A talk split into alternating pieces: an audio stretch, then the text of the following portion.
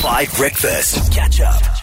It's after 8 on a Wednesday, so we turn to living sustainably and we talk every single Wednesday about how we can live more sustainably in terms of money and in terms of the planet, because those are the two great challenges for our futures that we as young people in South Africa, I think absolutely correctly, think about the most and worry about the most and hope turns out the best. So, time for living sustainably. Living sustainably for now and the future on 5 Breakfast. Team, tell me if you ever end up in these conversations or you hear people saying this, but I often hear people say, ah, what's the point? Like our little recycling effort makes virtually no difference. It's the huge corporations that are destroying the planet, and like we can't do anything. Even if we all recycle, the planet would still be going downhill. Do you guys get this? Yeah, a lot. I mean, a lot of people always say that, you know, if if you just tell them, "Oh, but have you tried this?" you know, or even with this recycling, there's it, just like a little adjustment you can make to your life. It's not even going to inconvenience you, Yeah. but it could help the planet. And then people are just like, no, but uh, it's such a small difference. Do you really think that one plastic straw that I'm using is going to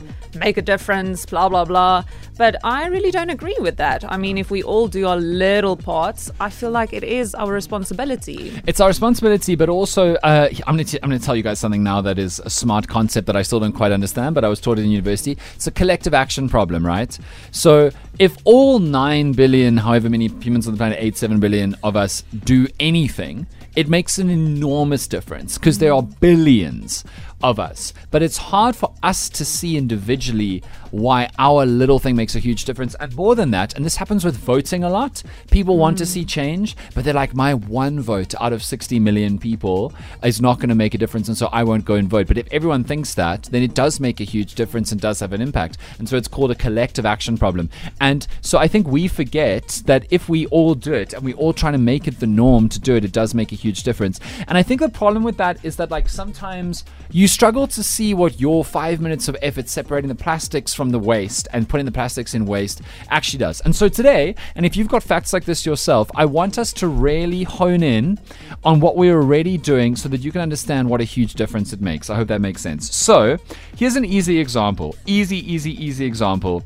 So if you take, is it 19 bottles, plastic bottles, that can be converted into a sustainable pillow. Isn't that amazing? Now, my girlfriend goes through 19 bottles of water a day, right? And so there are huge amounts of bottles of water, and I'm not shaming her, I'm just saying that those 19 bottles of water are an opportunity to make an actual thing. So that the next time I take all the 19 bottles of uh, water out to the recycling, I can think to myself, wow, that actually does do something versus putting it in a landfill. You know what I'm saying? Holly, do you've got a, you got something you want to say to the people that can make them feel good? Yeah. Uh, what maybe a lot of people won't know is that glass is 100% recyclable. Oh, cool. Um, so in terms of that, it even though it is recyclable, it it does not biodegrade. So the raw materials for glass, which are usually sand, soda, and lime, Okay. all have to be dug out from the earth and melted Ah. together at very high temperatures.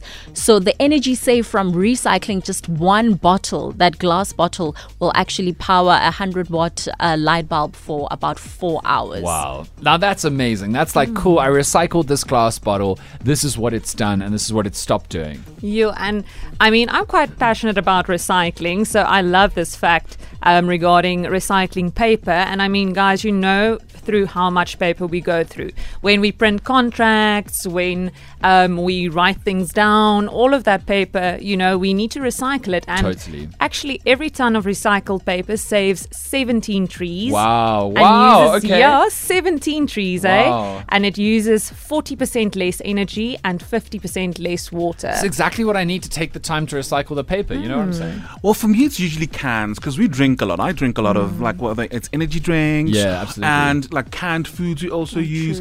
Those are actually 100% recyclable, and what what they often do is they're often melted down to make new steel, Okay. and then this reduces the actual need to mine a new ore all over again, and it saves on the energy that is used to mine it and process it. Yeah, that's amazing. You're doing And- your bit. Absolutely. I mean, as we spoke about yesterday, people are doing this already, and you can do this. Like, oh, like find someone to do it. Like Monique de Villiers is dad runs a company that processes metal cans. So please, if you got little facts like this, let me know on the WhatsApp line because I just feel like we need to encourage ourselves sometimes and go, this is worth it.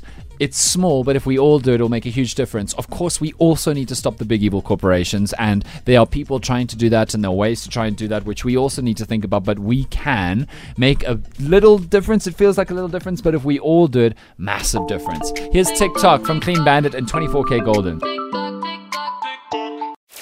Catch up on some of the best moments from 5 Breakfast by going to 5FM's catch up page on the 5FM app or 5FM.co.za.